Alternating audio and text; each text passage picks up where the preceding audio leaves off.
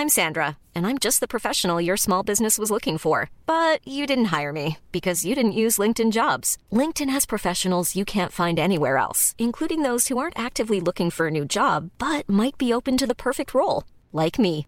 In a given month, over 70% of LinkedIn users don't visit other leading job sites. So if you're not looking on LinkedIn, you'll miss out on great candidates like Sandra. Start hiring professionals like a professional. Post your free job on linkedin.com/people today.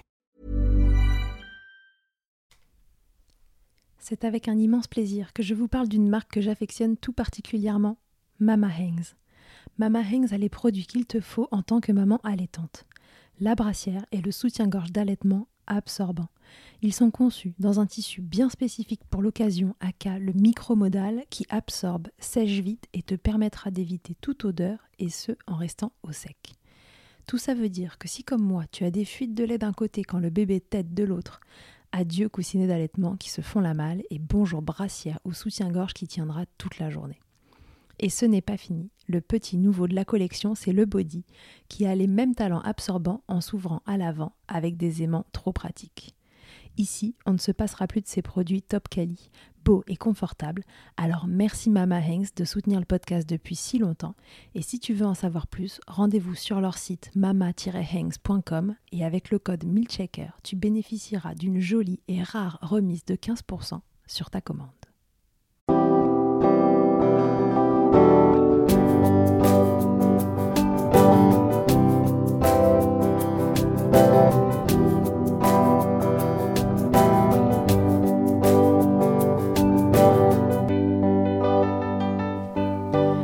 Bonjour et bienvenue dans Milchecker, le podcast qui agite les idées reçues sur l'allaitement. Je suis Charlotte Bergerot-Palisco, je suis la maman d'un petit garçon de 3 ans que j'ai allaité durant un an et je suis la créatrice de ce podcast. Dans la vie, je suis ostéopathe et spécialisée en périnatalité. Je m'occupe des femmes en général, de leur désir de grossesse à leur postpartum, des bébés et des enfants.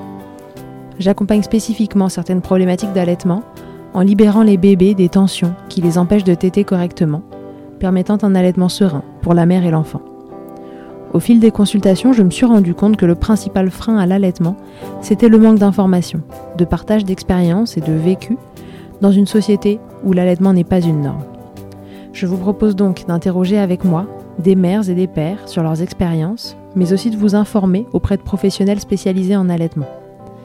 Mon objectif est simple, vous informer, vous donner des clés pour faire des choix en conscience, banaliser l'allaitement sous toutes ses formes, vous le rendre plus accessible, plus facile et alimenter ce fameux village dont on a tant besoin pour élever un enfant. Pour ce dernier épisode de l'année 2021, et oui, les vacances de Noël approchent, je vous propose de découvrir un papa. Voilà bien longtemps que je n'en avais pas reçu et on sait à quel point ils sont importants pour milkshaker avec qualité. Alors pour l'occasion, je vous propose de découvrir Flo, alias Dr Flo. Il est papa tout d'abord, de deux petites filles, mais aussi médecin généraliste. Il va nous raconter les allaitements de ses deux princesses, comment il les a vécus, les difficultés auxquelles ils ont fait face avec sa compagne, et les solutions qu'ils ont trouvées en équipe, comme il le dit. Flo, c'est ce papa qui prend sa place, sa part, qui soutient et qui accompagne. Flo, c'est aussi le médecin qui sait où on en est sur les connaissances autour de l'allaitement et le niveau global de formation des professionnels de santé. Alors il a accepté de répondre à certaines de mes questions moins personnelles pour savoir d'où viennent les lacunes que l'on peut ressentir quand on consulte en tant que parent allaitant et auxquelles il a lui-même été confronté. Attention, je vous préviens, il parle vite, très vite, peut-être même plus vite que moi, et c'est dire. Est-ce que vous êtes prêts? Belle écoute. Salut Flo, bienvenue dans Milkshaker. Salut Charlotte, merci de m'avoir invité. Flo, euh, dont on ne dira pas le prénom complet. Secret euh, défense. Secret défense. Dis-nous euh, bah, quand même un peu qui tu es, combien as-tu d'enfants, qui es-tu, etc. Alors, ben, super. Moi, je suis Flo, donc euh, je suis euh, sous le nom de Dr Flo sur euh, les réseaux sociaux et notamment sur Instagram, où c'est là où j'ai ma plus grosse activité de, de réseau social et d'influenceur santé, parce que je suis à la base médecin généraliste. installé en cabinet, j'ai mon cabinet, j'ai ma patientèle, etc., etc. Et donc, il y a un peu plus de trois ans, j'ai lancé donc un compte Instagram, Dr Flo, où je fais de la vulgarisation médicale grand public Et parmi les grands sujets euh, que j'aborde régulièrement, il y a notamment le sujet de la parentalité de l'allaitement parce que je suis également et même avant tout euh, papa de deux petites princesses de trois ans et demi et de bientôt un an, euh, qui ont été toutes les deux euh, allaitées pour l'une pendant 26 mois et allaitées toujours en cours pour l'autre. Euh, D'où le fait, j'imagine, que tu m'as invité sur, euh, sur ton podcast. Peut-être. Peut-être. Il y a peut-être un lien. Flo, est-ce que avant l'allaitement, tu avais euh, une idée de ce que ça pouvait être l'allaitement, des difficultés qu'on pouvait rencontrer en tant que médecin généraliste? Est-ce que tu avais quelques notions là-dessus euh, D'où tu partais? Alors, je partais de très loin parce que euh, moi, dans mon histoire personnelle, dans ma famille, dans mon, mes proches, dans mon entourage, il n'y avait, y pas d'allaitement. Mhm. Euh, moi, j'ai pas été allaité, ma soeur non plus. Enfin, on n'a pas connu de. Enfin, ma soeur un petit peu, mais ça s'est pas très bien passé. Euh, et en fait, j'avais pas de modèle euh, dans mon entourage sociétal euh, d'allaitement euh, réussi ou pas réussi, ou de problème ou d'échec ou quoi que ce soit. Pour moi, je partais de l'allaitement, c'est un truc qui est naturel, qui est spontané et puis qui est intuitif. Donc, on part de très loin. Ok. Euh, voilà. Et après, au niveau euh, formation professionnelle et pendant mes études, etc., etc., euh, l'allaitement c'est abordé très, très, de manière très euh, succincte, comme beaucoup de choses en soi. Euh, dans ma fac et dans mes études de médecine, globalement, c'est un chapitre euh, d'un cours euh, de pédiatrie ou de gynécologie, je sais plus d'ailleurs, je crois que c'est en gynécologie. Globalement, qui vante les bienfaits de l'allaitement Ouais. euh, sur euh, l'immunité, sur euh, le développement, sur le côté économique aussi. Ça nous est vendu comme argument à dire aux, aux parents, bah, c'est plus économique d'allaiter. Euh, Mhm. Et on a un cours sur les complications de l'allaitement et sur comment prendre en charge les complications de l'allaitement. Donc principalement les crevasses, principalement les abcès, les infections et ce genre de choses-là. C'est très très succinct, hein, c'est un paragraphe de- dans ce qu'on appelle les collèges. Alors les collèges, c'est des gros bouquins dans lesquels il y a euh, tout le tout le programme de médecine qu'on doit réviser pour les concours. Et globalement, il y a euh, un paragraphe sur les complications et un paragraphe sur l'allaitement normal, et puis ça s'arrête là. Donc c'est du très théorique, c'est du très superficiel, c'est du très lointain, et il n'y a rien sur euh, l'accompagnement, enfin surtout sur tout ce qui fait défaut en fait dans le dans le corps médical sur l'allaitement aujourd'hui quoi. Ok. Donc quand tu arrives à l'aube d'être papa et que se pose la question de est-ce que euh, tes enfants vont être allaités ou non, qu'est-ce que tu fais? Tu laisses le choix à ta chérie euh, est-ce que, ou à ta femme, tu nous diras. Est-ce que euh, tu te dis, euh, bah quand même, visiblement c'est économique et en plus c'est bon pour la santé, donc ce serait pas mal qu'elle allaite D'où tu te places alors c'est ma chérie du coup. Et donc je lui laisse le choix dans le sens où moi dans ma tête, dans mon esprit et encore aujourd'hui d'ailleurs, euh, ce qui est important, c'est de prendre soin, de s'occuper de son enfant, euh, de le nourrir, de l'aimer, de l'hydrater, de, enfin voilà, de, de, donc ça fait partie du package. Et pour moi, on peut être un bon parent en allaitant et on peut être un bon parent sans allaiter. Tout à Et, fait. euh, Merci pour voilà. ce rappel. Voilà. Donc, euh, donc déjà de base, moi je partais là-dedans. Et ensuite, euh, la deuxième chose et qui est devenue très très très importante pour moi depuis, mais qui l'était déjà un peu à l'époque, c'est d'être en phase avec ses choix tout simplement quoi. C'est-à-dire que globalement, euh, t'as envie d'allaiter, t'allaites euh, parce que t'en as envie. Euh, t'as pas envie d'allaiter, t'allaites pas parce que t'en as pas envie. Et de pas être dans une catégorie où je fais un truc alors que j'aurais envie de faire l'autre.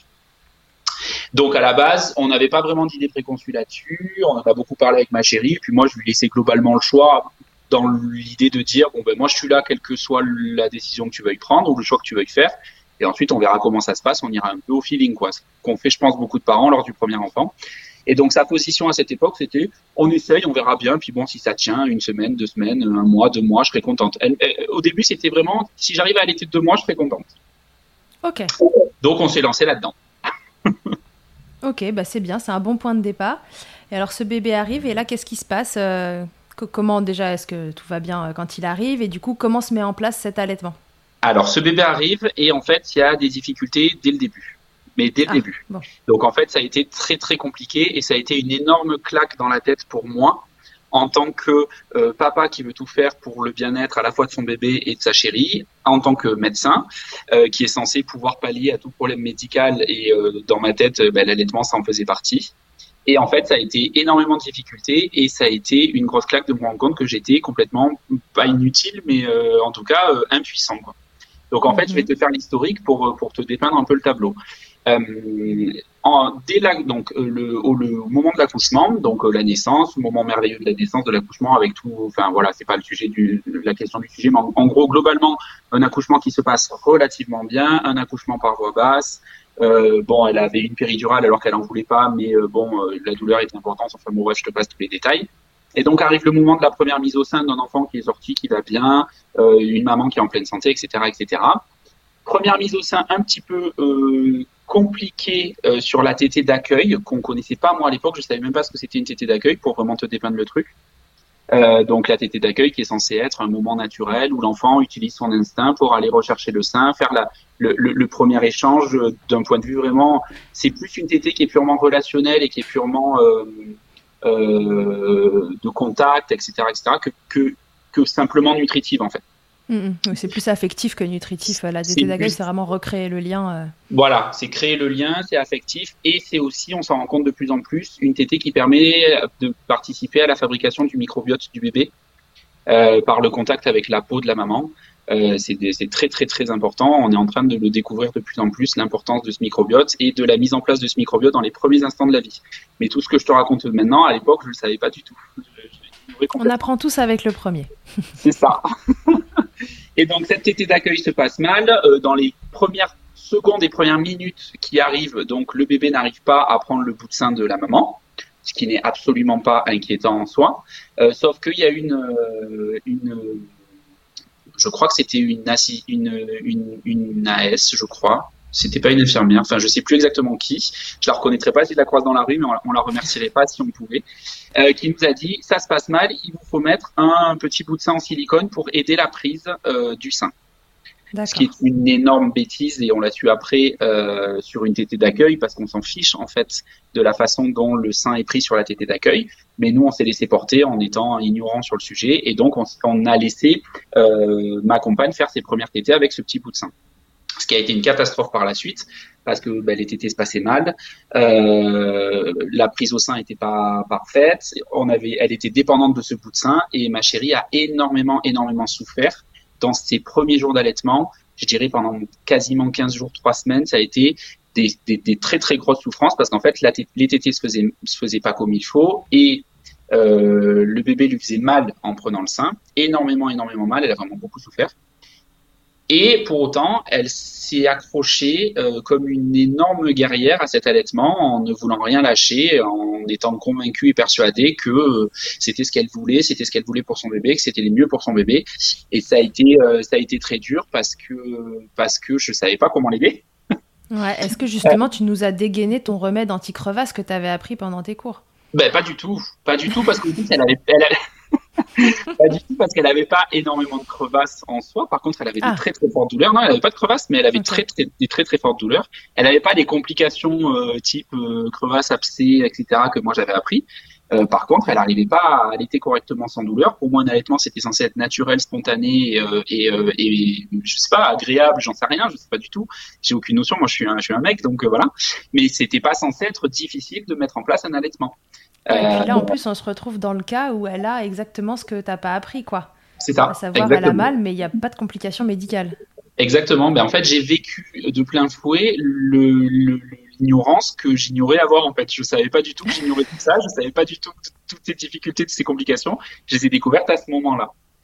Ce qui nous a sauvés, c'est une sage-femme de notre hôpital qui nous a dit vous devriez aller voir une conseillère en lactation, une conseillère IBCLC. J'en ai une à vous conseiller. Je vous je vous passe son numéro. Et donc, euh, je l'ai appelé euh, alors qu'on était encore à la maternité en lui expliquant la situation et elle m'a dit il y a urgence, je vous reçois euh, dans deux jours. Quoi. Enfin, c'était genre premier, on sortait, on allait la voir tout de suite. Quoi. Ouais. Sortie de maternité, boum, chez la consultante. Voilà, c'est la consultante. Et c'est là qu'on a appris énormément de choses. C'est là qu'on a appris toutes les erreurs qu'on avait fait sans le savoir parce que ben, on ne savait pas. Et c'est avec elle qu'on a, euh, enfin c'est grâce à elle que cet allaitement a pu être sauvé, a pu être démarré euh, dans de meilleurs hospices. Mais ça a mis du temps parce qu'il y, a, il y avait des mauvaises positions euh, de, de tété qu'il a fallu revoir. Il y a eu des mauvaises façons de, de prendre le, le, le, le, mamelon en bouche par le bébé qu'il fallait revoir. On n'avait pas de pathologie. C'est ça le pire, c'est que il n'y avait pas de frein de langue, il n'y avait pas de frein de bouche, il n'y avait pas de pathologie, il y avait pas de. C'était simplement en fait une mauvaise préparation qui aurait pu euh, bah, conduire en fait à un arrêt de l'allaitement parce que moi j'avoue qu'il y a des moments où j'ai dit je, disais bah, écoute euh, là tu souffres trop moi je supporte pas de te voir souffrir comme ça euh, on change de technique on change on, fait autre chose on fait autrement mais en fait elle s'est accrochée comme une comme une guerrière et puis elle a, elle a, elle a eu raison au final mais c'est vrai que sur le moment c'était pas évident quoi. Ouais, c'est ce que j'allais te demander, toi, ta place au milieu de tout ça, parce que tu te retrouves. Alors, c'est vrai que c'est un peu la double peine quand en plus on est, on est soignant, c'est que tu te retrouves en tant que papa à voir ta femme qui souffre, euh, enfin, euh, ta, chérie, pardon, qui souffre, et tu es un peu impuissant euh, face à ça parce que ben, tu sais pas quoi faire. Et en plus, tu as la casquette de soignant qui est censé trouver des solutions, qui les trouve pour ses patients et qui peut pas les trouver à la maison. Donc, du coup, comment tu t'es senti face à ça? Alors, l'avantage, c'est que moi, j'ai très rapidement dit à ma chérie que je serais pas son médecin parce que j'ai quand même cette notion ancrée en moi depuis très longtemps qu'on soigne pas ses proches parce que c'est compliqué d'avoir l'objectivité de le faire. C'est là qu'on est les plus nuls. Là. Oui, c'est clair, c'est ouais. clair. Euh, non, non, mais complètement. On devient complètement ignorant euh, alors que voilà, on, on, on, sait les trucs, mais en fait, on n'a plus aucun recul et on n'a plus aucune euh, voilà, on, on, a on a comprend que des mauvaises décisions. Euh, pour autant, ben, même sans être son médecin, en tant que juste son chéri et le papa de la petite, c'est compliqué de se dire euh, déjà, on se sent impuissant à se dire, je la vois souffrir, je sais pas comment l'aider, je suis là, je fais ce que je peux, mais j'ai l'impression qu'il y a rien qui fonctionne, mais parce que tout simplement, j'avais pas de réponse à lui apporter. Et en même temps, de se dire, j'avais la petite voix qui me disait, et en plus, t'es médecin. Donc voilà, après, ça s'arrêtait là, parce que je savais très bien que j'étais pas son médecin, que machin, et puis je savais très bien d'où venaient mes lacunes, mais, mais c'est quand même, euh, ouais, c'est pas évident. Et puis après, tu te replaces, et puis tu te dis, bon, en même temps, euh, Enfin, euh, c'est pas non plus toi qui souffres. Toi, t'es là. Toi, ton rôle, c'est d'être à côté d'elle, c'est de la soutenir, c'est de l'encourager, euh, c'est d'aller lui amener un coussin pour qu'elle ait moins mal, c'est euh, de la filmer pendant qu'elle tête pour envoyer des vidéos à la conseillère en lactation qui nous a demandé des vidéos. Euh, c'est de lui apporter à boire si elle a soif. Et puis c'est euh, voilà, ben, ben, comme j'avais fait un peu pendant le, le travail, etc. C'est globalement de lui caresser le front et de lui dire que ça va aller et que euh, même si je sais pas du tout si ça va aller, mais allez tout va bien, ça va aller, tu t'en sors bien, t'es fort. Enfin voilà, le, j'ai gardé ma place. En gros, je, je, me suis, euh, je me suis, j'ai ignoré mon côté soignant en fait pour euh, garder juste ma place de papa et de chérie et de d'être là, de rassurer, d'avoir des paroles encourageantes. Et puis ben je, je, je, pense quand même, et je, je, je, le dis en modestie, mais je le sais parce qu'elle me l'a beaucoup dit que ça a beaucoup participé au fait qu'elle ait réussi aussi à tenir, à affronter tout ce qu'elle a affronté et à, et à, et à sauver l'allaitement parce que si elle avait été seule, ça, enfin voilà, elle n'aurait pas pu y arriver euh, de la de la même manière en tout cas. Peut-être qu'elle y serait arrivée quand même, mais bon, elle m'a beaucoup dit. Heureusement que tu étais là, quoi. Est-ce que euh, tu nous as dit entre deux mots là qu'à un moment tu t'es dit bon bah voilà si c'est pas la bonne solution on va en choisir une autre. Est-ce que c'est un truc que tu lui as exprimé clairement à un moment et elle elle t'a dit euh, non non c'est pas du tout ce que je veux euh, j'ai besoin que tu me soutiennes etc. Ou c'est un truc que t'as pas osé lui dire?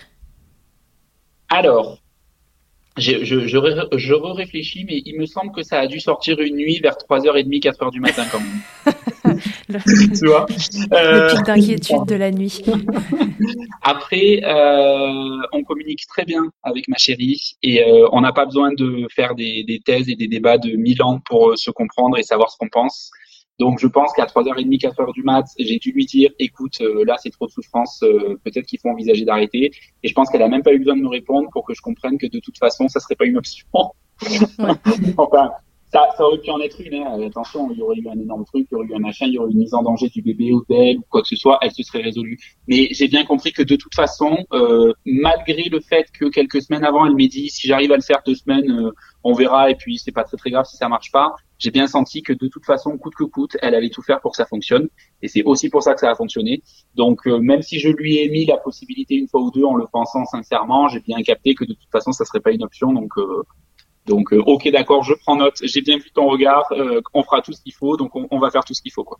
Ouais, tu lui as montré la sortie de secours. Elle t'a dit non, même pas en rêve. Euh, L'incendie n'est pas assez gros. On va rester ici et, et tout va ouais, bien se passer. Ça. En fait, elle a ouvert les yeux. Je l'ai regardé. J'ai dit ok, d'accord. La sortie de secours, je la referme tout de suite. ok, donc du coup, tu t'es mis dans un rôle de, de coach, alors? Bah, un petit peu, oui, mais je pense qu'on l'est de toute façon. Euh, quand on est parent, coparent, quand on est, enfin voilà, on accompagne forcément. Enfin, je sais pas vraiment si on est, si je me suis mis dans un rôle de coach, mais je pense qu'on essaye de faire une équipe en fait. Donc euh, voilà, le, coach il est un peu à l'extérieur de l'équipe, mine de rien, il manage, il drive, etc. Là, on était plutôt euh, les deux au sein de la même équipe, quoi. Et alors, euh, à, des papas, du coup, tu vois, qui seraient dans cette situation-là, dans, dans un allaitement un petit peu compliqué au démarrage, etc., est-ce que tu peux nous réexpliquer qu'est-ce que toi, tu as pu mettre en place, tu vois, pour, bah, voilà, pour, pour, prendre ta part dans cette histoire, pour l'accompagner, euh, ce, voilà, tant qu'il y avait des turbulences là, pendant l'allaitement Qu'est-ce que tu faisais, tu vois, que ce soit en termes pratiques, etc., pour que, ça, pour que ça avance et que ça la soulage, elle, parce qu'elle avait déjà d'autres chats à fouetter? Ben, J'étais là, déjà.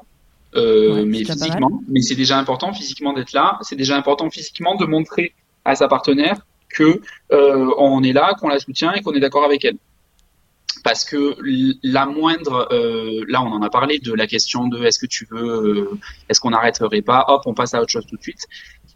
Euh, bon c'est important d'en avoir parlé avant pour savoir dans quelle position on se trouve et dans quelle position on se place l'un et l'autre. Mais c'est vrai que c'est fragile, ça peut être fragile un démarrage d'allaitement quand ça se passe pas très bien. Quand on est mal accompagné, c'est d'autant plus de chances que ça soit fragile. Et je pense que pour bien accompagner, ne serait-ce que déjà à soutenir et renforcer dans le fait que, ok, j'ai compris, tu veux allaiter, je suis d'accord avec toi, euh, on y va ensemble, on va affronter les choses ensemble. Euh, déjà, ça euh, rassure, je pense, la maman dans l'idée que je suis pas seul à affronter ce que je vais devoir affronter. À la fois le positif et le négatif. Affronter, c'est un terme qui peut être négatif, mais voilà. À, à vivre tout ce qu'on va vivre, ok, ben on va le vivre à deux. Donc déjà, je pense que ne serait-ce que ça, de lui dire, ok, ben là, je vois bien que tu souffres, je vois bien que c'est difficile, je peux pas t'aider, mais je suis là. Ça, c'est euh, numéro un. voilà, métaphysique, théorique. Après, en pratique, bah, c'est des trucs tout bêtes, quoi. C'est-à-dire que euh, moi, je, je, lui faisais l'installation de ce que j'ai appelé le trône de fer de coussin. Vous savez ça pendant la grossesse où il y a les kilos et les kilos et les kilos de coussin. Et, euh, et voilà, non, juste lui demander est-ce que tu es bien installé, est-ce que je te replace le coussin, est-ce que tu veux boire? Parce que moi, j'avais cette notion que pour fabriquer du lait, il fallait beaucoup boire. Et j'ai une chérie qui boit pas suffisamment, c'est un chameau. Donc, euh, donc voilà, d'aller lui chercher de l'eau, de lui dire tiens, tu bois parce que sinon, je sais que tu le feras pas. Euh, après, en pratique, euh, sur notre première, on avait euh, une installation dodo qui était ce qu'elle était, mais globalement, on a essayé de la faire dormir dans son lit, dans sa chambre dès les premières nuits. On n'a pas réitéré pour la seconde, mais bon, bref. Et, et, et donc, ben, moi, mon rôle, c'était globalement, quand elle pleure, je me levais, j'allais la chercher, je la branchais au sein, ce qui évitait à la maman de devoir se lever pour aller la chercher. Enfin, je la branchais au sein, je la mettais dans les bras de sa mère. Donc, sur le moment, c'est vrai que ça paraît ça peut paraître bête parce qu'au final on se dit bon ben il se lève, il se réveille, il va la chercher alors qu'elle était déjà réveillée et que enfin mais en même temps ça reste euh, le côté voilà ben oui je sais que tu te réveilles toute la nuit pour allaiter ben regarde je suis je me réveille aussi avec toi et puis on le fait ensemble. C'était ta façon d'être présent. Euh, ouais. ouais ouais euh, c'est c'est plus dur hein. Bah oui, je doute pas. C'est pas je reconnais qu'il y a des moments où je me suis dit, mais en fait, je me lève, je vais la chercher, je la pose, je me recouche. En fait, je pourrais me faire l'économie de ça, vu que je ne sers pas à grand chose euh, au final dans le, dans le truc. Mais en fait, si. Euh, si, si, ça sert à grand chose de, de juste dire, ben voilà, regarde, hop, euh, je suis là aussi. Quoi. et puis c'est émotionnellement, c'est hyper cool. Enfin, moi, je me souviens qu'en effet, mon mec, il il se levait, il changeait une couche, machin, il me l'apportait, moi je me transférais euh, jusqu'au canapé, euh, enfin voilà, et c'était juste aussi agréable de savoir qu'on est deux dans l'histoire. Ouais. ouais. Mais c'est vrai que c'est tentant et ça arrive de se dire euh, dans la tête du mec, de se dire, mais en fait, si je me levais pas, ça se passerait quand même. Mm-hmm. parce que c'est vrai que en soi, l'action de se lever, d'aller chercher un bébé et de le donner à sa maman, en soi, en elle-même, sortie de tout le contexte, n'est pas une action qui est très compliquée et on pourrait se dire bon bah elle a pas besoin de moi pour se lever aller chercher son enfant. Euh, mais par contre, quand on remet tout ça dans le contexte de la nuit, de la fatigue, du truc, et de montrer que ben voilà, on le fait ensemble, et puis t'es pas seul à le faire, etc., etc., ça prend tout son sens. Donc c'est quand même important de lutter contre cette tendance naturelle euh, de flemmard qu'on peut avoir de se dire oh, ben ça va, j'ai pas besoin de me lever, elle peut y aller toute seule. Euh, oui, mais non, en fait, euh, en fait, euh, tout seul, on y arrive moins bien. C'est important de mhm. montrer qu'on est deux, quoi. Même si, euh, même si on n'allait pas directement, ben en fait, on y, on y participe par ce genre de choses-là, quoi.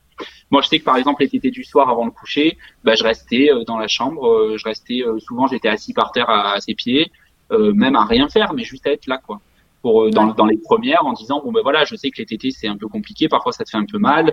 Bon ben écoute je peux rien faire de plus mais je suis là je suis par terre euh, ou je te caresse un peu la, la cheville euh, pendant trois secondes et puis où je fais autre chose et puis mais mais je suis là quoi. ok. Ça t'embêtait de pas pouvoir nourrir ton bébé? Tu sais il y a un truc très primaire chez l'humain en général, et ça marche aussi quand il y a une grand-mère qui arrive ou un grand-père. Tout, tout, le monde veut nourrir les enfants. Ouais. tu vois, ce truc de, ah, on a besoin de nourrir un bébé quand il est là. C'est trop cool de donner un biberon au bébé de la copine ou je ne sais quoi. Est-ce que ça t'embêtait de pas pouvoir nourrir ton bébé, ou est-ce que tu as réussi à prendre ta place facilement dans d'autres occupations? Je vois tout à fait de quoi tu parles et je n'ai jamais compris ce besoin primaire. et pourtant, je sais que l'alimentation, c'est un sujet chez moi. Euh, c'est moi qui cuisine à la maison. J'adore cuisiner, j'adore recevoir les gens et leur faire plaisir en les nourrissant. Mais à aucun moment j'ai été frustré de me dire je nourris pas mon enfant. Je sais pas pourquoi. Et même à la limite, je préférais pas m'en occuper. C'était quelque chose qui se passait bien, c'était quelque chose qui était important pour la maman, c'était quelque chose de naturel au sein. Et je sais pas, peut-être que c'est instinctif de me dire moi je suis pas capable de produire du lait, alors peut-être que mon instinct me disait c'est pas à toi de nourrir, que c'est je n'y arrive pas physiologiquement vu qu'on ne lui donnait pas de lait artificiel, on lui donnait que du lait euh, maternel. Donc, euh, euh, donc, je sais pas. Peut-être que j'ai été protégé de cette envie primaire ou je sais, je, je, je, je j'arrive pas à ta femme, toi. Mais je, je ne comprends pas le, je, je le comprends pas parce que parce que je l'ai pas vécu. Mais je n'ai pas vécu cette chose-là. Et, et, quand j'ai des papas qui s'inquiètent de me dire oui mais euh, s'il y a l'allaitement j'en ai eu en consultation même des papas qui me disaient je veux pas qu'elle allaite parce que sinon je pourrais pas me connecter avec mon enfant en le nourrissant mais en fait, il y a tellement mille autres façons de se connecter avec un bébé, même un nourrisson. Euh, ben voilà, ben moi je changeais les couches, ben c'était un, moment de connexion aussi, même si euh, du coup euh, ça peut rebuter au début, mais n'empêche, euh, voilà, c'est toujours sympa. Il y a l'échange visuel, il y a le contact physique, il y a plein de choses. Je la portais, je la portais aussi beaucoup. Je, la faisais beaucoup dormir en écharpe quand elle était bébé. J'avais organisé déjà mon planning à l'époque pour pouvoir être disponible un jour dans la semaine pour m'en occuper. Donc en fait, ben, on se on se, on, on, se connectait euh, différemment que, par l'allaitement. Et plus tard, quand elle a grandi, j'ai entendu dire euh, par euh, certaines assistantes maternelles qu'on était fusionnelles, ma fille et moi. Donc, je n'ai pas du tout ressenti de manque du fait de pas lui avoir donné de biberon, quoi. Absolument pas.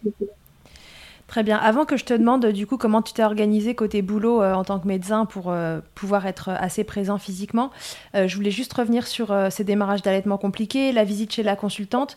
Donc en fait, si j'ai bien compris, juste avec des positionnements différents, des façons de faire différentes, vous avez pu régler toutes les problématiques de démarrage, à savoir les douleurs que ressentait euh, ta chérie?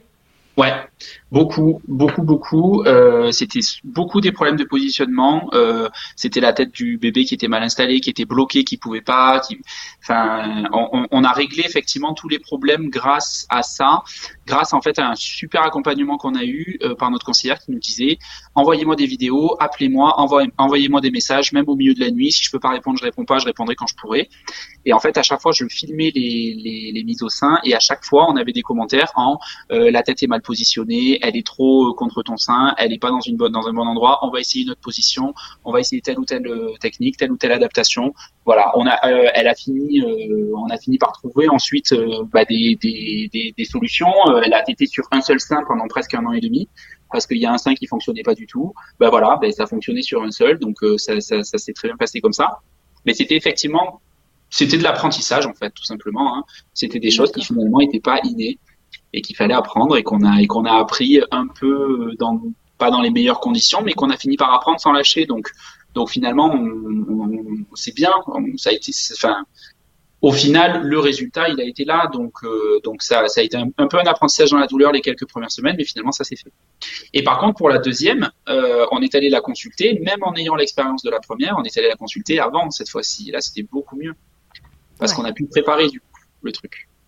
D'accord. Ouais, vous vous êtes dit bon, pourtant on l'a déjà fait une fois, mais on va prendre les devants et aller consulter avant même que bébé arrive. Euh. Ouais. Et alors du coup, qu'est-ce que vous alliez chercher comme info? On a cherché euh, quelle euh, meilleure chose à mettre en place dès la maternité, voire avant la maternité, pour éviter de se reprendre les mêmes écueils qu'on s'était pris la première fois. On voulait surtout pas repartir dans trois semaines, quatre semaines de galère. Et on avait cette notion aussi par beaucoup de témoignages qu'on avait suivis sur les réseaux que euh, deux allaitements se passaient pas forcément de la même façon. Et donc, euh, c'était important de faire une petite remise à niveau avant d'y aller et une fois sur place euh, à la maternité.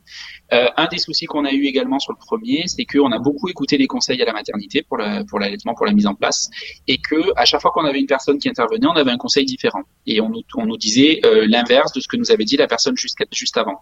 Donc au final, classique. Hmm. C'est ça, c'est classique. Mais au final, tu veux suivre les choses, tu veux faire les choses bien, t'écoutes ce qu'on te dit, t'as une autre qui vient qui te dit l'inverse, et au final, ben, tu captes un conseil, puis au final, tu, tu parles de truc. Quoi. Donc là, comme on avait eu cette expérience avec cette conseillère qui, avec qui on avait établi un lien de confiance, on est allé la voir avant, on a échangé avec elle pendant la pendant la, naissance et les premiers jours à la mater de la deuxième. Et en fait, on s'est coupé de tous les conseils que pouvaient nous donner tout le reste des équipes médicales de la maternité. Et donc, bon, c'est pas forcément le meilleur truc, mais on avait une personne de référence en soi. Et donc, euh, quand on a euh, une sage-femme ou une euh, puère qui est venue nous donner un conseil, on l'a écouté, on a dit ok, ok, ok. Puis quand elle a fermé la porte, on s'est regardé, on a dit bon, on est d'accord, ça on fait pas, on est d'accord, ça on fait pas. Mais ça, c'est en gros notre valeur ajoutée de l'expérience de la deuxième. Mais sur la première, quand elle est rentrée, qu'elle nous a dit vous faites ça, ben, on a fait ça parce qu'on savait pas quoi. Donc voilà. On se laisse porter, on ne sait pas, donc on se laisse porter par le conseil qui arrive, et puis le suivant est différent, donc on essaye le suivant, et après le troisième et le quatrième, et au bout d'un moment, on ne sait plus trop où donner de la tête. Et, et, on va souvent contre des choses qui, nous sembleraient naturelles. Quoi. Il y a des choses qui nous sembleraient naturelles et qu'on aurait envie de faire, et on a un conseil euh, euh, d'une personne qui nous dit mais faites pas comme ça. Ben on se dit ben, elle doit avoir raison, elle doit savoir ce qu'elle ce qu'elle nous dit. Euh, et puis voilà quoi. La, la, la, la, deuxième, le deuxième, la deuxième naissance, ma deuxième fille, euh, pendant les premiers jours à la mater, on n'est pas resté longtemps, il est resté deux ou trois jours, je crois. Euh, en fait, elle passait le maximum de temps possible en peau à peau avec la petite, à l'avoir au bras et au sein bah, enfin, ça nous semblait normal, quoi. Et on a quand même eu des conseils à un ou deux jours de vie de l'enfant de ah bah il faut pas trop la garder sur les bras, euh, euh, l'allaitement. Oh, oui, oui, c'est vrai, c'est euh, à la demande l'allaitement, mais quand même euh, regardez un peu la montre.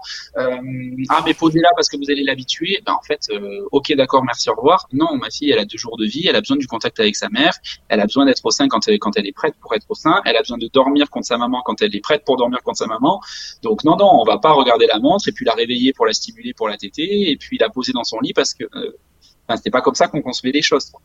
Ouais, et ça, c'est vraiment l'expérience qui te l'apporte. C'est ça, exactement. C'est l'expérience et le, fait de s'affirmer, de dire non, mais je, je... ok, t'es pro de santé, mais moi je sais aussi ce qu'il faut pour mon, pour mon enfant. Quoi. Et puis moi aussi, je suis pro de santé. Quand même.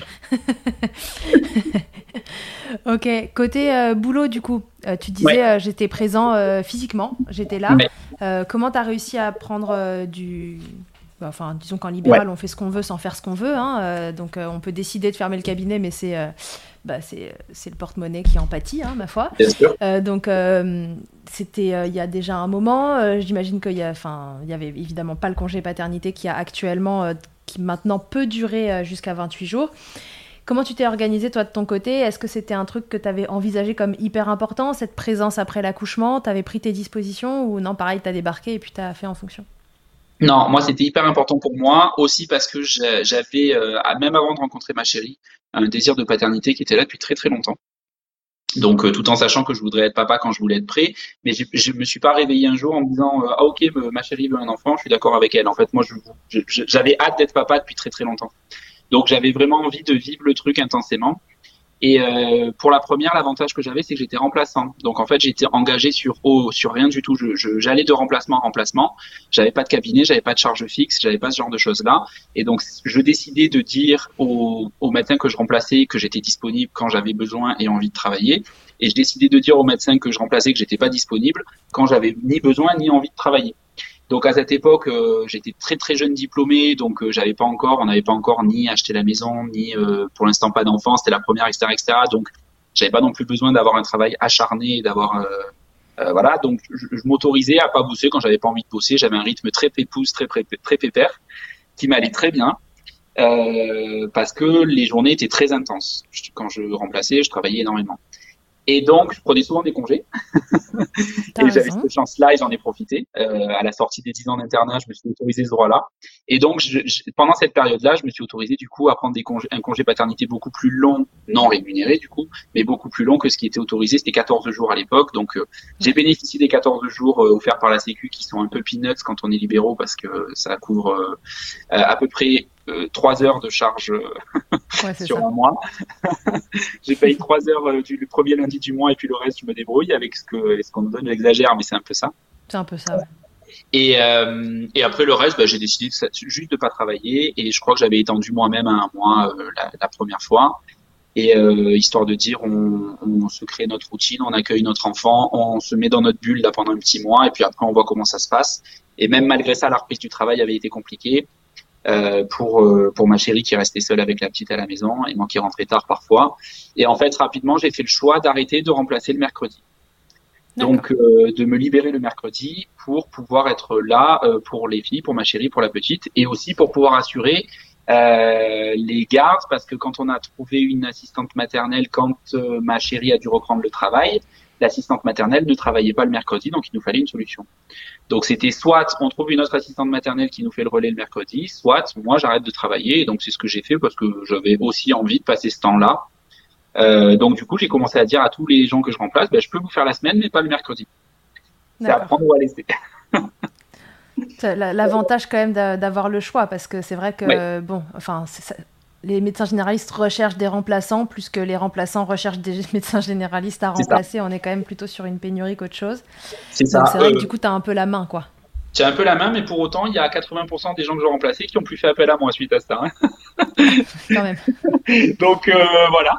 Donc j'ai dû en trouver d'autres euh, à qui j'ai dit dès le départ, ok, moi je peux vous remplacer, mais par contre je pose pas le mercredi. Donc j'ai eu pas mal de refus. Ça m'a mis un peu, enfin un peu des bâtons dans les roues entre guillemets. Ça m'a pas empêché de bosser, hein, donc euh, j'ai quand même, il y a, pas eu de souci. Mais euh, mais euh, mais c'est quand même pas très bien vu encore malgré tout, tu vois, même si voilà. Donc, mais mais je m'en foutais, je m'en foutais parce que je voulais avoir cette place-là, je voulais avoir ça. Et depuis, j'ai ouvert mon cabinet pour plus être dépendant justement des autres. Et depuis, je me suis installé. Et depuis mon installation, je travaille toujours pas le mercredi. T'as raison. voilà. Oui. Et est-ce que ce mois que tu avais pris, tu l'as trouvé. Alors, pour ta chérie, j'ai compris que c'était pas suffisant, que pour elle, ton retour au travail, ça a été dur. Mais pour toi, comment ça a été? Est-ce que ça t'a suffi ce mois-là ou est-ce que tu aurais aimé prendre plus, mais que juste, voilà, à un moment, fallait retourner bosser et gagner de l'argent? C'est un peu ambigu. J'aurais aimé prendre plus. J'aurais aimé prendre beaucoup plus, euh, mais en fait, euh, même indépendamment de, de, du côté postpartum immédiat, en fait, euh, j'aimerais bien prendre plus. J'aimerais bien avoir plus de vacances et plus de présence chez moi. Mais euh, euh, j'étais aussi content de reprendre le boulot sincèrement hein, parce que parce que parce que j'aime mon boulot quoi donc euh, ça me ça me faisait aussi du bien je je pense que je je pourrais enfin je pourrais Hiring for your small business if you're not looking for professionals on LinkedIn you're looking in the wrong place that's like looking for your car keys in a fish tank LinkedIn helps you hire professionals you can't find anywhere else, even those who aren't actively searching for a new job but might be open to the perfect role. In a given month, over 70% of LinkedIn users don't even visit other leading job sites. So start looking in the right place. With LinkedIn, you can hire professionals like a professional. Post your free job on linkedin.com slash people today. Et Mama Hanks ne s'arrête pas là. Si tu as envie, une fois la tétée finie, de garder ton bébé tout contre toi en ayant les mains libres, laisse-moi te parler de leur porte-bébé Carry and Pack. Je suis une fervente adepte des écharpes de portage, mais l'ostéopathe que je suis sait que leur mise en place peut parfois vous freiner, vous ou votre moitié. Mais aussi ô combien le portage peut être indispensable pour certains bébés. Chez Mama Hanks, pas de compromis. Le porte-bébé Carry and Pack est en fait un vêtement confortable que tu enfiles comme un t-shirt et dans lequel ton bébé va pouvoir venir se lever, tout en respectant sa position physiologique, l'enroulement de sa colonne, l'écartement de ses hanches, ainsi que le dégagement de ses voies respiratoires, grâce à des systèmes de serrage des pans de tissu. Ce tissu, justement, il est tout doux. En coton bio, certifié GOTS, le tout est dessiné à Biarritz et fabriqué au Portugal. Tu pourras l'utiliser de la naissance jusqu'aux 10 kg de ton bébé, de quoi t'assurer un certain nombre de câlins collés serrés. Ici, on n'a utilisé que ça pour bébé numéro 2. Pour toutes les infos, tutoriels et découvrir leur gamme de vêtements de portage, ça se passe toujours sur le site mama-hangs.com et tout pareil, avec le code MILCHECKER, tu bénéficieras d'une remise exceptionnelle de 15%. Pas si, si j'avais pas le choix, je le ferais. Mais je pense pas que je serais très épanoui en étant père au foyer à 100%. C'est un truc euh, qui appartient à chacun, qui est propre à chacun et que j'assume complètement. Hein. Je veux dire, après, j'ai jamais été père au foyer à 100%, donc peut-être que je serais surpris, mais intuitivement comme ça, je, je pense que j'aurais besoin quand même d'avoir le d'avoir le travail à côté et de voilà. Donc j'étais quand même content de reprendre le travail. Euh, pour autant, j'étais quand même euh, plus le même au boulot en sachant que je laissais ma chérie, que j'avais été là pour elle pendant un mois, que là du coup je serais là pour elle que le soir et la nuit, que ça serait euh, pas c'est culpabilisant quand même hein, quand euh, quand il y a quelques quand quand il y a quelques difficultés ou même quand il n'y a pas de difficultés, mais je sais qu'elle passait des journées entières à s'occuper de la petite et par exemple à ne pas manger parce qu'elle n'arrivait pas à prendre le temps de, de manger dans le postpartum immédiat. Elle prenait, elle, ça lui arrivait de pas réussir à prendre le temps de prendre une douche, de pas se poser, de pas réussir à manger un truc. Comme je te disais tout à l'heure, c'est moi qui faisais à manger à la maison. Et en plus, c'est toi qui faisais à manger. Ouais. Voilà. Donc euh, globalement, ben, euh, déjà quand à la base euh, tu, tu, tu fais, enfin, si elle se fait à manger, mais bon, c'est pas non plus sa grande passion de sa vie. Quand en plus t'as le bébé qui te prend à 100%, ben en fait, tu t'as pas le temps. Enfin, c'est. tu le fais plus tu, tu, tu, peux pas quoi tu peux pas elle était très difficile à poser notre première fille elle c'était euh, on devait l'avoir constamment au bras il y a des gros gros problèmes de de, de peur de la séparation d'angoisse de séparation à cause d'un passage en couveuse qui avait été obligatoire euh, à ces quelques heures de vie où on a été séparés pendant plus de 12 heures d'affilée dans les premiers jours de vie donc euh, je pense que ça a fait naître une, pas mal une angoisse de séparation et c'était très très compliqué quand elle était tout bébé de la poser et de juste de l'avoir sur un transat on pouvait pas quoi D'accord. Donc, elle euh, était à bras tout le temps. Elle était à bras très très très très régulièrement, très très souvent. Et du coup, bah, dans les premiers temps, le temps de trouver un équilibre et de trouver une façon de faire, euh, c'était compliqué de, de, de, faire autre chose à côté. Donc en fait, bah, quand on est deux contre un, ça va, on arrive à gérer, à répartir les tâches. Mais quand on est un contre un, on est complètement dédié à l'autre. Donc ma reprise au, travail a été quand même difficile euh, pour ça. Côté allaitement, ça s'était stabilisé. Elle avait plus mal, elle arrivait à la faire téter sans avoir de, de douleur particulière. Euh, tu as continué de te lever la nuit euh, une fois que le boulot il avait repris. Euh, est-ce que tu as réussi à garder ce rythme de dire OK, donc bébé s'est réveillé, est-ce que je fais semblant de pas l'entendre et que je reste au fond de mon lit ou non, allez, j'y vais et tout c'est mon rôle. Tu as réussi à le faire ça en reprenant le travail? Parce que c'est vrai que ben voilà, et être avec un bébé toute la journée, c'est un boulot à temps plein et puis être médecin bah, ou autre d'ailleurs, c'est aussi un boulot à temps plein. Est-ce que tu as réussi à continuer de gérer les nuits? Ouais, j'ai réussi à continuer parce que euh, dans ma tête, je me suis dit, ça va, t'as fait des gardes. t'as fait des mhm. gardes aux urgences, tu travaillais 24 heures d'affilée, tu devais te lever quand il y avait un patient qui arrivait aux urgences, parce que ça nous arrivait des fois d'aller nous allonger et de, de, fermer les yeux 10 minutes. Et on devait te réveiller, tu devais te lever, et tu le faisais parce que tu étais au boulot, et donc il n'y a pas de raison euh, que tu n'y arrives pas avec, euh, avec ton enfant, parce que finalement c'est la même chose, et tu as, ce rythme-là. La chose que je n'avais pas anticipé, c'est que quand on fait une garde à l'hôpital, le lendemain on a un truc qui s'appelle le repos de garde. Ça veut dire que pendant 24 heures après avoir travaillé 24 heures, on ne travaille plus pendant 24 heures. Et le repos de garde, pour un parent, ça n'existe pas. Non, c'est fini. voilà. Donc en fait, je l'ai beaucoup plus mal vécu, mais vraiment, vraiment beaucoup plus mal vécu que mes réveils de garde de nuit. Euh, je, je, je, me suis, je, me suis, dit tout le long que c'était affreux euh, par rapport au, enfin que ça n'avait rien à voir et que et que qu'il y avait rien de comparable à ça euh, de tout ce que j'avais pu vivre dans ma vie. Euh, et je me suis accroché à ce truc de me dire, euh, tu vas pas la laisser gérer toute seule. De, à ce truc de me dire, c'est pas parce qu'elle ne travaille pas qu'elle n'est pas fatiguée et euh, elle ne travaille pas, elle n'a pas repris de boulot professionnel, mais en fait être à la maison, c'est un travail à temps plein, être mère au foyer, elle travaille à temps plein. Donc donc tu n'as pas le droit de te plaindre sous prétexte que toi tu vas travailler sur un travail qui est rémunérateur et que elle fait autre chose qui n'est pas rémunérateur. Euh, non, t'as pas le droit de te plaindre. Bon, je me plaignais quand même parce que c'est mon caractère, je passe ma vie à me plaindre. Mais, euh, mais voilà.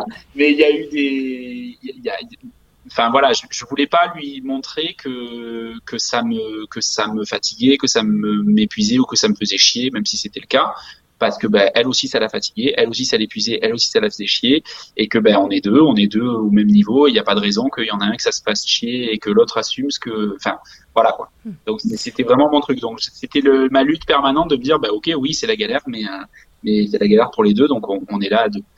Ouais, t'avais conscience que quand tu rentrais le soir, en fait, vous aviez tous les deux fait une journée de travail et que vous étiez à égalité. Ah ben je, je me disais même qu'elle avait dû avoir une journée plus fatigante que les miennes. Hein. Vraiment, hein, euh, enfin finalement, quand on comparait le, si on faisait le, le fasciomètre du soir en elle avait l'air plus fatiguée que moi en fin de journée, quoi. Et effectivement, je comprenais parce que moi, je me disais, euh, je, je, me disais, ok, mais euh, bon, ben t'as fait ton taf, quoi, t'as fait ton boulot normal, habituel, euh, t'as fait tes consultations, t'as fait tes remplats, euh, t'as pu discuter, échanger avec des gens, t'as pu rigoler avec certains patients, t'en as d'autres qui t'ont fait chier, etc. Bon, mais les journées normales, les trucs traditionnels, quoi. Mais la découverte de la vie seule avec un nourrisson de moins d'un mois, c'était un truc qui était complètement nouveau. C'était un truc qui est hyper, euh, il y a énormément de pression derrière. Il faut faire les choses comme il faut. Il faut, voilà. Et tu te retrouves seul à gérer. Et puis t'as les pleurs, et puis t'as les trucs. Et puis je me suis dit en fait, euh, en fait, euh, j'ai pas le droit de me plaindre parce que finalement, bon, ben, mes journées elles sont fatigantes, mais elles sont peut-être peut-être moins éprouvantes que les siennes, quoi. Donc donc en fait, je mettais mon costume de ben aller, enfin c'était pas un costume d'ailleurs, mais je reprenais ma place de ben allez c'est bon, je suis là, on va pouvoir souffler ensemble. En fait, c'était plutôt comme ça que je voulais rentrer le soir. En gros, de dire, euh, Euh, la solitude, chacun de notre côté, avec nos problèmes respectifs, c'est fini. Maintenant, je rentre et puis on va affronter nos, nos problèmes entre guillemets euh, communs euh, ensemble. On va pouvoir souffler tous les deux. Euh, je te la prends un peu, tu peux aller aux toilettes et puis après, je te la donnerai et puis c'est moi qui irai aux toilettes, quoi. ok, cool. Besoins fondamentaux. oui, bah ouais, bah on est très primaire en médecine, tu sais. Hein. ah oui, non, mais de toute façon, c'est la base. Hein. C'est quand même un grand sujet. Aller faire pipi ou gaga quand on a un bébé, comment on fait, quoi. C'est clair. Non, mais c'est une grande base du postpartum. Hein. Faut pas se leurrer. Euh, la première chose qu'on veut faire, c'est manger et aller pisser. Et si c'est pas possible, euh, ça complique les journées. Ouais.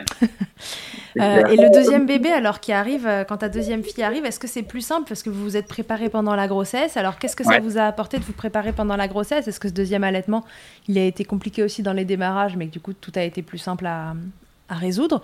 Ou est-ce que finalement tout a roulé? Non, tout a roulé. Euh, mise en place nickel de l'allaitement. Euh, euh, D'une part parce que bah, super maman, hyper formée maintenant du coup après avoir vécu pas mal de choses et un allaitement de 26 mois. D'autre part aussi parce que bah, en fait on était sur nous c'était ça la grosse différence avec la première, c'est que la première, on connaissait rien, on découvrait tout, donc on, on s'infusait de tout. Là, on est arrivé avec cette prétention de se dire, on a déjà vécu beaucoup de choses, on, a, on est beaucoup renseigné sur l'allaitement, on sait ce qui se passe, on sait ce qui se passe mal, on, on sait quels sont les conseils qu'on ne va pas écouter, on sait quelles sont les choses qu'on va mettre en place. Et pour autant, euh, on a quand même des questions, et ben les questions qu'on a, on sait à qui les poser. Et ben donc forcément, c'est juste pas la même chose quoi. Et pourtant c'est la même maman, et pourtant c'est deux bébés qui sont très similaires. Et mais c'est juste en fait on n'a pas la même posture parce qu'on sait. Et donc quand euh, on vient nous donner un conseil pourri, on dit ok d'accord merci bonne journée au revoir. Et puis on sait qu'on va pas le suivre.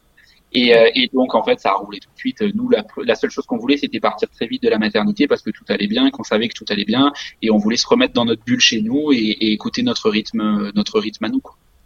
Ok, donc tout a Mais le, le, fait d'avoir vu la, la, conseillère en lactation avant, ça, ça, nous a aussi beaucoup aidé à être dans cette position-là. Et je le conseille vraiment à toutes les futures mamans et tous les futurs papas, euh, surtout pour le premier quand on connaît pas. Euh, c'est vrai que si on a la possibilité de faire des consultations en amont pour préparer, ça nous permet d'avoir quelques repères. Ça nous permet pas de savoir parce qu'il faut vivre pour savoir, mais ça nous permet d'avoir quelques repères, quelques préparations. Euh, et c'est vraiment un truc que je recommande. Et pourtant, nous, quand on l'a fait, c'était la deuxième, mais on était quand même ravis de l'avoir fait. Quoi.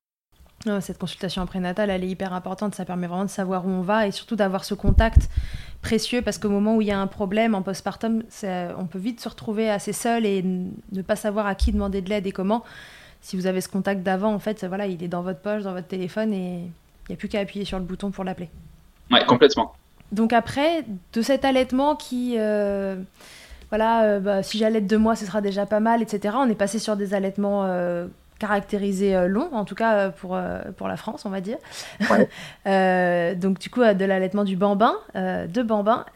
comment tu avais envisagé ça, toi? Est-ce que tu avais imaginé que l'allaitement, ça pouvait se poursuivre aussi longtemps? Toi qui n'avais aucune normalisation de l'allaitement dans ton entourage, que ce soit perso ou pro, comment tu as abordé cet allaitement qui durait dans le temps? Est-ce que pour toi c'était bah, normal ou non, ouais, non, non, c'était pas normal pour moi. Et je, c'est bizarre de le dire, hein, mais euh, non, c'était pas normal pour moi. Mais en fait, euh, non, c'est pas si bizarre. C'était pas normal parce que j'ai grandi dans la société dans laquelle on vit, donc dans une société dans laquelle c'est pas normal, euh, ou en tout cas c'est pas normalisé. Et c'était, c'était même bizarre. Hein. Moi, j'avais des copines. Euh, non, c'est pas moi. Hein. C'était une copine de ma chérie qui avait eu des allaitements longs, et j'avais un regard de bon, ok. j'avais un regard de et pourquoi? C'est quoi le but? Tu vois, dans ma dans ma dans ma petite tête de non papa de l'époque, euh, qui se disait, en fait, euh, à l'été ça sert à nourrir, alors euh, pourquoi elle mange autre chose, donc pourquoi tu continues à la nourrir?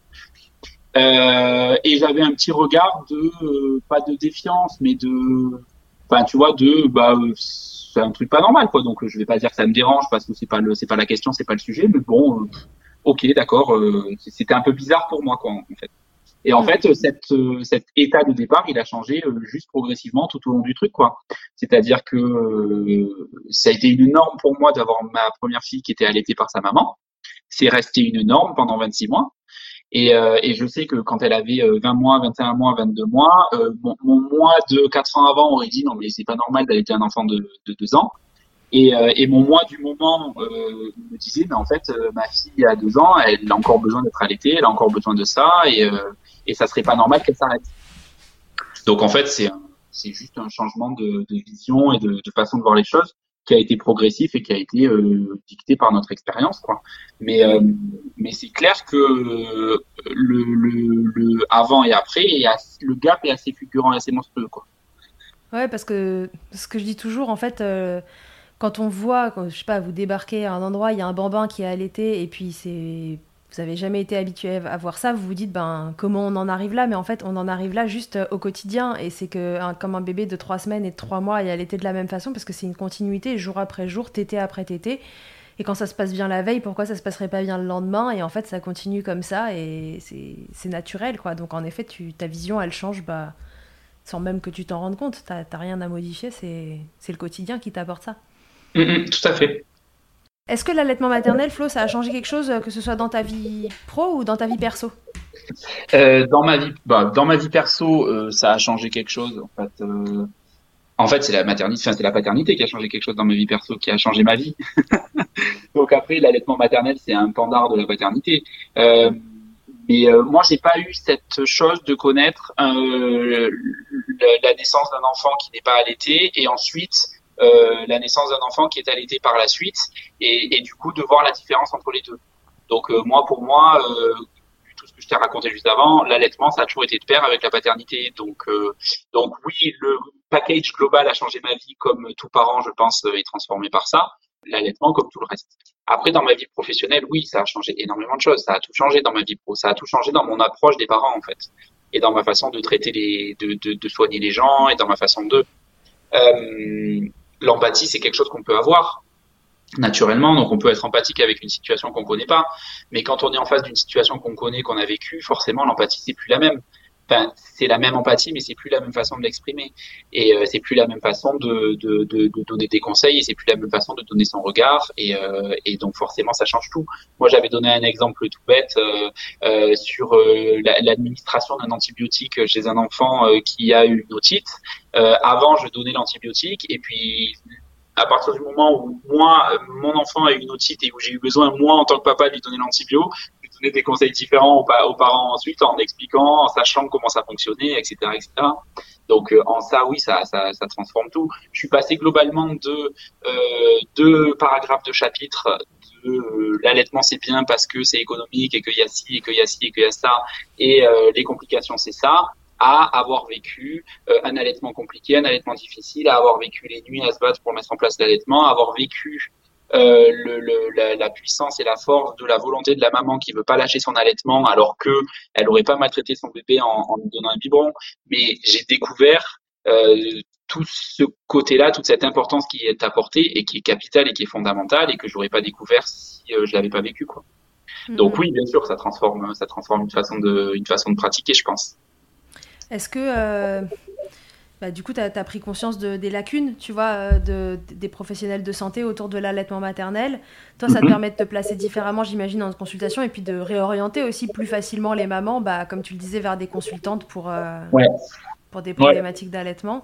Complètement, je me, suis, je me suis mis à voir la consultante en lactation un peu comme je vois d'autres professions paramédicales dans mon quotidien, à savoir ben, comme les kinésithérapeutes, comme les psychologues ou comme ce genre de choses. Euh, si je prends l'exemple d'un psychologue, par exemple, euh, j'espère que je vais blesser personne et pas dire de bêtises. Moi, je pense en tant que médecin généraliste avoir la compétence, par exemple, pour dépister un début de syndrome dépressif mais je pense pas avoir la compétence pour le prendre en charge et l'accompagner et le soigner. Je le fais avec mes mots, je le fais avec ma mon avec mon vécu, je le fais avec mon empathie, avec euh, tout ça, mais je suis pas psychologue. Donc en fait, euh, ben, là je dépiste que vous avez besoin d'aller voir un psychologue. Donc s'il vous plaît, allez voir un psychologue. Et ben je fais pareil avec le, les conseillères en lactation, c'est-à-dire que j'arrive je, j'arrive du coup par cet œil-là à dépister des, des, problèmes de mise en place d'allaitement, euh, à dépister des problématiques de euh, voilà euh, euh, de, de réflexes d'éjection un peu trop fort, d'hyperlactation, enfin ce genre de genre de choses-là dont je n'ai jamais entendu parler pendant mes études. Mais après sortie de là, je suis un peu bloqué dans le bon ben comment comment aider la patiente en face de moi quoi. Donc je suis là pour vous accompagner, mais je suis pas un pro de, ce, de cette chose-là. Donc allez voir quelqu'un qui s'y connaît. Et ça devrait être comme ça, je pense. Ouais, par contre, on, est d'accord pour dire que la formation initiale ne. En fait, est-ce que la formation initiale que vous avez, ces quelques heures que tu as, euh, permettent justement, ne serait-ce que de savoir quand est-ce qu'il faut orienter, ou est-ce que c'est ton expérience qui te l'a appris après? Pas du tout. C'est mon expérience qui me l'a appris, la formation pas du tout.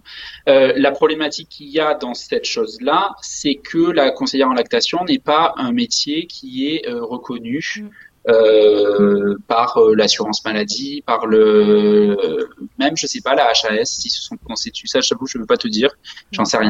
mais en tout cas au même titre qu'un ostéopathe ou qu'un naturopathe c'est pas des métiers qui sont reconnus qui sont remboursés ou qui font partie du parcours de soins coordonnés. Du coup comme ils sont pas reconnus ils sont pas enseignés en fac. Comme l'ostéopathe on est reconnu quand même. On existe. Oui mais tu n'as pas de convention sécu. Tu vois ce que je veux dire? Ah non, non, non, oui, c'est pas reconnu par la sécurité sociale. Ouais, euh, reconnu comme étant efficace comme thérapie, oui, mais euh, conventionné sécu, non. Du coup, nous, en, pendant mes études, jamais on nous apprend à rediriger vers un ostéopathe. On nous apprend à rediriger vers un kiné. Mais euh, dans certaines situations. Mais on n'apprend pas les situations pendant lesquelles l'ostéopathe pourrait être pertinent, qui sont parfois différentes de, la situation pendant laquelle le kiné pourrait être pertinent. Mais ça, on n'apprend pas. De la même façon qu'on n'apprend pas la situation pendant laquelle le naturo pourrait être important, ou on n'apprend pas la situation pendant laquelle la conseillère en lactation pourrait être importante. Donc, euh, ben, partant de là, euh, on part avec euh, avec aucune connaissance, puisque en fait, c'est quelque chose qui n'existe pas. Comme c'est pas conventionné, ça n'existe. Enfin, presque, ça n'existe pas, quoi. Tu vois ce que je veux dire? Ou en tout cas, ça fait pas partie de nos armes.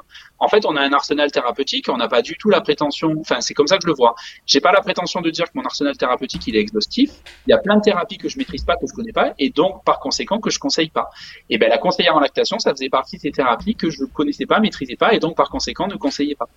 Ouais, on est d'accord que c'est vraiment le problème en fait de, la méconnaissance. quand on ne sait pas, euh, on peut pas, on peut pas adresser. Quand on ne sait pas ce que fait l'autre. C'est la méconnaissance et, le pendant de la méconnaissance, c'est le manque d'intérêt pour la pour la discipline. C'est-à-dire que globalement, tu vas avoir par exemple, moi je suis euh, formé en hypnothérapie. Je me suis formé moi-même. Euh, donc il y a plein de gens qui vont pas connaître l'hypnothérapie et donc en ne connaissant pas vont dire mais ça n'a pas d'intérêt ça ne sert à rien. Je connais pas, donc pour moi, ça n'a pas d'intérêt parce que ça ne fait pas partie de mon de mon éducation, de mon environnement euh, psychologique, etc., etc. Donc euh, c'est inutile. Je peux m'en passer. J'en ai jamais eu besoin. Et donc c'est pareil pour certains autres types de thérapies où on on voit pas pourquoi est-ce que j'irais l'envoyer là-bas puisque j'ai j'ai j'ai jamais fait euh, avec et je me suis toujours débrouillé sans quoi. Et je pense que c'est ça le truc. Du coup, est-ce qu'on peut, est-ce que c'est juste de dire euh, aux parents qui nous écoutent, de leur dire en fait, euh, bon, soit vous avez un médecin qui est, euh, qui, s'est ouvert sur ces sujets-là et qui s'est bah, éventuellement formé, mais qui au moins a, ouvert son esprit et qui du coup s'est adressé, mais qu'en gros, voilà, le, vrai contact, en fait, c'est, c'est, pas votre médecin, c'est pas votre pédiatre, parce que la, formation derrière, elle est, enfin en amont plutôt, elle est pas là et que c'est important d'aller s'entourer de professionnels qui sont spécialisés dans le domaine je, je pense que c'est juste de dire aux parents, il faut savoir ce qu'on peut attendre euh, du professionnel qu'on a en face de soi. Moi, j'ai eu pendant mon parcours des, professionnels, des pédiatres, des, confrères euh, que j'allais consulter en tant que papa de, de, de l'enfant. Enfin, l'enfant était le patient et moi j'étais le papa et où j'ai reçu des conseils qui euh, sortaient un peu du cadre de la simple consultation, par exemple, de pédiatrie, notamment sur des conseils sur de la façon de, de, de, de euh, j'ai reçu des mauvais conseils sur euh, l'alimentation, sur le sommeil, etc., etc., sur des choses qui relèvent presque de la question de l'éducation ou de la question de la façon dont tu veux euh, accompagner ton enfant vers le sommeil, de la façon dont tu veux accompagner ton enfant vers l'alimentation, vers la diversification, etc., etc. Et en fait, à un moment donné, je me suis dit, c'est quoi le, le rôle de la personne que j'ai en face de moi? Là, je vais la voir pour lui demander est-ce que mon enfant est en bonne santé? Est-ce qu'il a des carences? Est-ce qu'il est malade? Est-ce qu'il est fragile? Oui, oui, oui, non, non, non. Euh, est-ce que c'est à toi de me dire si je dois dormir avec mon enfant dans mon lit ou si mon enfant doit dormir dans dans son lit de, de, de dans son lit à lui? Ben, en fait c'est pas à toi que j'ai envie de poser la question. Euh, parce que enfin c'est un peu paradoxal de dire ça parce que c'est vrai que quand on va voir un médecin ou quand on va voir un pédiatre ou quand on va voir euh, une sage-femme ou un gynéco, on s'attend à ce que la personne te prenne en charge en globalité complètement et, et, la parole un peu divine entre guillemets et tous les conseils etc. Mais en fait, je pense que c'est pas bon non plus. Il faut il faut savoir entendre ce qu'on nous donne, il faut savoir entendre euh, les choses qui sont importantes, les choses qui sont primordiales pour, euh, pour, euh, pour, pour, sa santé, etc., etc., dans le domaine de compétences de la personne qu'on en face de soi. Et il faut savoir se dire, OK, là, elle me dit ça, mais est-ce qu'elle me dit ça parce que c'est médicalement pertinent ou est-ce qu'elle me dit ça parce que c'est sa façon de voir les choses? Euh, on a le droit d'avoir une façon différente de voir les choses et pour autant de rester médicalement pertinent. Euh, en ce moment, on a beaucoup de débats sur la vaccination. Je ne vais pas rentrer dans le sujet. Euh, je suis capable d'avoir une personne en face de moi qui a un avis contraire au mien sur la vaccination et pour autant de respecter son avis et de faire avec ses prérogatives à lui et de le conseiller dans son truc à lui, tout en sachant que telle chose je pourrais pas vous le faire parce que euh, il y a ça, il y a ça, il y a ça. Et, et donc euh, et donc voilà. Donc quand on arrive et qu'on nous dit vous devriez faire différemment, ok, d'accord. Pourquoi? Pourquoi je devrais faire différemment? Euh, Est-ce que c'est dangereux pour la santé de mon enfant si je fais ça? Euh, non, mais c'est pas bien. Ben, c'est pas bien selon quel euh, critère C'est pas bien selon quel euh, référentiel Est-ce que c'est pas bien parce que toi ça te choque, mais moi je suis épanoui là-dedans, donc est-ce que tu devrais pas aussi respecter le fait que moi j'ai envie de m'épanouir là-dedans? Ça, c'est extrêmement dur à faire.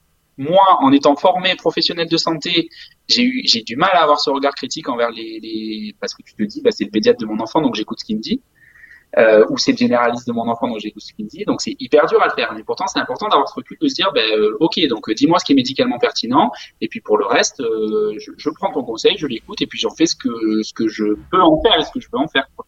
Ouais, mais ça peut être juste ça, sans leur dire, ok, dites-moi ce qui est médicalement pertinent, mais juste reposer cette question de, ok, donc j'entends, pourquoi est-ce que c'est important que je fasse ça Voilà, pour, euh, pour relancer la question et voir ce qui se cache derrière euh, ce conseil. Euh. C'est ça. Du moins, dites-moi quels sont les risques, qu'est-ce que, pourquoi est-ce que vous me dites ça Moi, je pense, mais après, ça c'est ma vision de thérapeute, que l'important, c'est pas de donner le.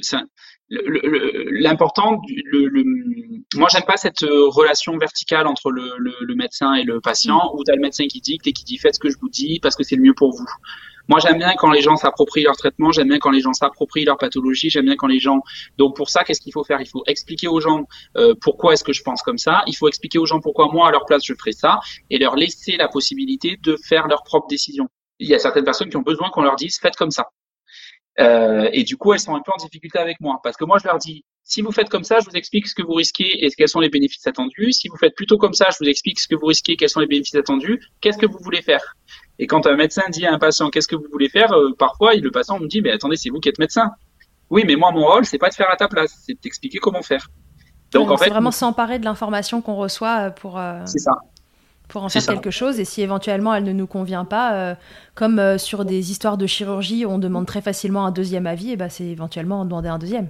Bien sûr, pourquoi pas, pourquoi pas. C'est voilà, sans, sans remettre en cause ou sans critiquer ou sans machin, mais c'est juste avoir, euh, en fait, les conseils médicaux qu'on reçoit, c'est des conseils médicaux qu'on s'applique soi-même. Enfin, le, le, médecin ou le pédiatre ou encore une fois, c'est pas lui qui te qui, qui se soigne à ta place. C'est lui qui te donne les clés pour te soigner correctement. Du coup, tu donnerais quoi comme conseil à un papa ou une maman qui se prépare à l'allaitement? C'est quoi ton meilleur conseil? Euh, Mon meilleur conseil, c'est d'en parler à son entourage. Euh, surtout à l'entourage très proche pour les papas ou les mamans qui sont avec euh, un conjoint, une conjointe, euh, qui sont pas seuls à se préparer au quotidien à cet allaitement. C'est important d'en parler à son entourage très proche, à celui ou à celle qui va nous accompagner au quotidien. L'entourage qui est un petit peu plus éloigné, c'est peut-être pas forcément toujours un bon truc d'en parler trop. enfin, je sais pas en fait, je dis ça, j'en sais rien. Mais euh, on reçoit énormément, énormément de conseils euh, de la part de, de, de, la mère, de la belle-mère, de la tante, du cousin, de l'arrière-petit-filleul au deuxième niveau de trucs. Tout le monde a un avis sur comment on devrait faire les choses. Euh, et en fait, euh, ce qu'il faut, c'est être en phase avec la personne qui fait les choses avec vous, quoi. Et pas avec la personne qui est dehors, qui regarde et qui vous dit vous devriez faire comme ça, vous devriez faire comme ça, vous devriez faire comme ça. Donc euh, en parler énormément avec le noyau dur euh, des parents qui vont accueillir l'enfant, et ensuite avec le reste, ben, c'est juste ok, écouter tous les conseils et puis les remixer à sa sauce. Moi, c'est ça, je pense que je conseillerais de faire aux gens, de prendre les conseils à droite à gauche, de les remixer à sa sauce et de, de faire en fait ce qui vous semble euh, dans votre cœur, dans votre dans votre plus profond, ce qui vous semble mieux pour pour votre enfant, parce que finalement on est on est voilà c'est euh, à la fin c'est les parents les experts à la fin c'est les parents voilà c'est les parents qui élèvent c'est les parents qui décident c'est les parents qui font qui accompagnent etc quoi. ok euh, Flo est-ce que tu veux répondre euh, avant qu'on se quitte à mon interview Fast Milk? Allez c'est parti. Je Alors, je sais pas trop comment m'attendre je t'avoue. il a, il a un peu peur. Il a un peu peur, je le sais. Pas du tout. il fallait écouter les épisodes de Milkshaker et tous, tu saurais à quoi Écoute, Alors... j'aime bien les défis, je me lance. C'est parti, Voilà, je fais quoi? recoiffe-toi un Je coup. ça? Voilà. C'est, euh, Tu dis blanche de noir? Non, tu vas voir. je te laisse, de- je te laisse découvrir. coussin, je dis bataille. C'est pyramide. Flo, avec sérieux, émotion ou ironie pour chaque question. C'est quoi le principal avantage en tant que papa à ce que ta femme allait? Euh, ouh, je- euh, le On principal. a dit avantage- fast. Oh, pardon, de pas gérer les biberons. ok. Et si tu y vois un inconvénient, lequel? J'en vois pas. Ok. As-tu goûté le lait maternel et si oui, comment? Et surtout pas. Surtout pas. J'ai pas du tout envie. Ok, très bien. Non, je- non. Donc, ok, on s'arrête là-dessus. Pourquoi tu veux pas goûter? J'en ai aucune idée. Je sais pas du tout. Je, sais absolument pas. C'est du lait, hein. Mais en fait, alors si, déjà de base, je bois pas de lait, moi. Donc, euh, lait de Ah, etc., etc., j'aime pas ça de base. Et donc, euh, bah, en fait, bah, c'est du lait, donc j'ai- j'aime pas, j'ai pas envie. C'est bien, tu t'es bien échappé. Bravo. Non, je pense, que mais je me suis beaucoup posé la question, mais je pense sincèrement que c'est ça. Non, mais c'est possible. hein. Flo, ta femme a donc porté ton enfant, tes enfants, accouché et nourri tes enfants. Que ce soit de bon cœur ou bien contraint et forcé, est-ce que tu préférerais danser sur Beyoncé ou Run the World ou sur Aretha Franklin Respect? Euh, Beyoncé. Ok. Parce que Queen. Parce que, parce que bien. Ok, il y en a pas beaucoup qui se sont prêtés au jeu, mais euh, il y en a quand même un qui l'a fait. J'attends de toi une vidéo en train de danser sur Who Run the World de, Beyoncé. Ouh Tu peux te déguiser et faire tout ce que tu veux euh, qui te fait plaisir. et ce sera diffusé évidemment. Flo, si en un mot tu devais me décrire ton, le- ton allaitement, enfin l'allaitement de tes enfants ou de soit un mot pour chaque allaitement, soit un mot pour les deux, qu'est-ce que tu dirais? Équipe. Ok, cool. Merci Flo. Je t'en prie. Merci d'avoir répondu à toutes ces questions. Euh, je rappelle, parce qu'on n'en a pas parlé pendant l'épisode, euh, et puis comme, euh, comme Flo est médecin généraliste, c'est le moment de rappeler que le CRAT euh, est un site sur lequel vous pouvez retrouver quand on vous prescrit un médicament durant votre allaitement, s'il est compatible ou non avec l'allaitement. Alors on en parlait en off avant euh, avec Flo, c'est normalement évidemment le job du professionnel de santé que vous avez en face et qui vous prescrit un médicament que de vérifier si c'est compatible avec votre projet d'allaitement ou non mais parce que voilà, on l'a assez dit, parfois méconnaissance, parfois euh, pas d'intérêt, etc. Les gens, enfin les professionnels de santé peuvent avoir tendance à prescrire un médicament sans, sans savoir s'il est compatible ou non, mais en tout cas en croyant qu'il ne l'est pas, et vous demander d'arrêter votre allaitement. Parfois il y a des d'autres médicaments qui peuvent se substituer, etc. Et donc ça peut valoir le coup si vous êtes confronté à une problématique de ce style-là de double checker sur le site du CRAT qui n'est pas forcément euh, facilement lisible quand on est non sachant.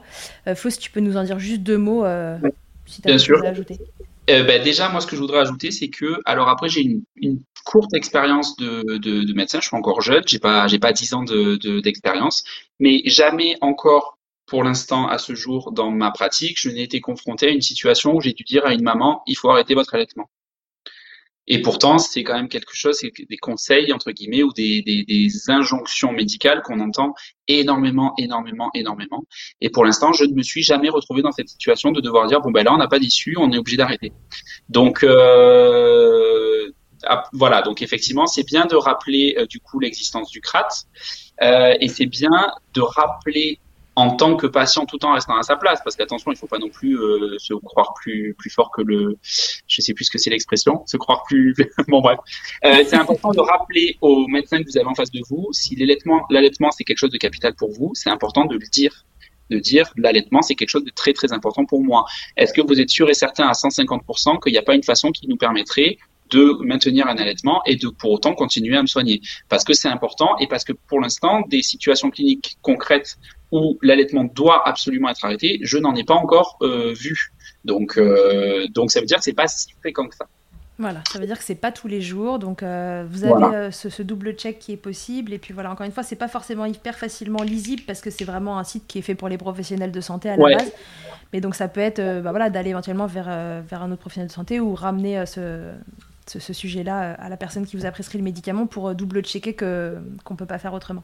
Bien sûr, c'est un site qui fait vraiment référence. D'ailleurs, c'est dans le titre. Hein. CRAT, ça veut dire centre au comité. Je crois que c'est comité de référence sur les agents tératogènes. Donc, agents tératogènes, ça veut dire à la base les agents qui induisent des malformations in utero, donc chez les bébés qui pendant la grossesse.